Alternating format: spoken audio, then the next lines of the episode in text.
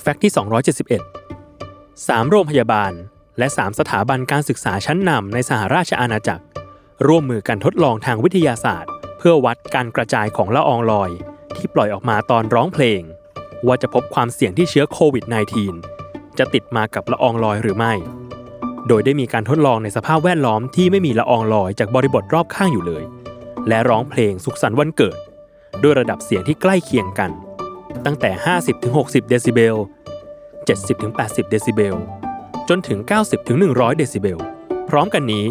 ยังควบคุมตัวแปรอื่นๆ เช่น ระดับความดังของเสียง ความแรงแหล่งกำเนิดเสียง สถานที่ที่เกิดกิจกรรม และระยะเวลาที่นักแสดงร้องเพลง ผลปรากฏว่า กิจกรรมการร้องเพลงหรือเล่นดนตรี ไม่ได้เพิ่มความเสี่ยงในการปล่อยเชื้อโควิด -19 ให้ติดมากับละอองลอยแต่อย่างใด ดังนั้น ศิลปินจึงสบายใจได้เลยว่า การร้องเพลงของตัวเองจะไม่เป็นการแพร่เชื้อโควิด -19 อย่างแน่นอน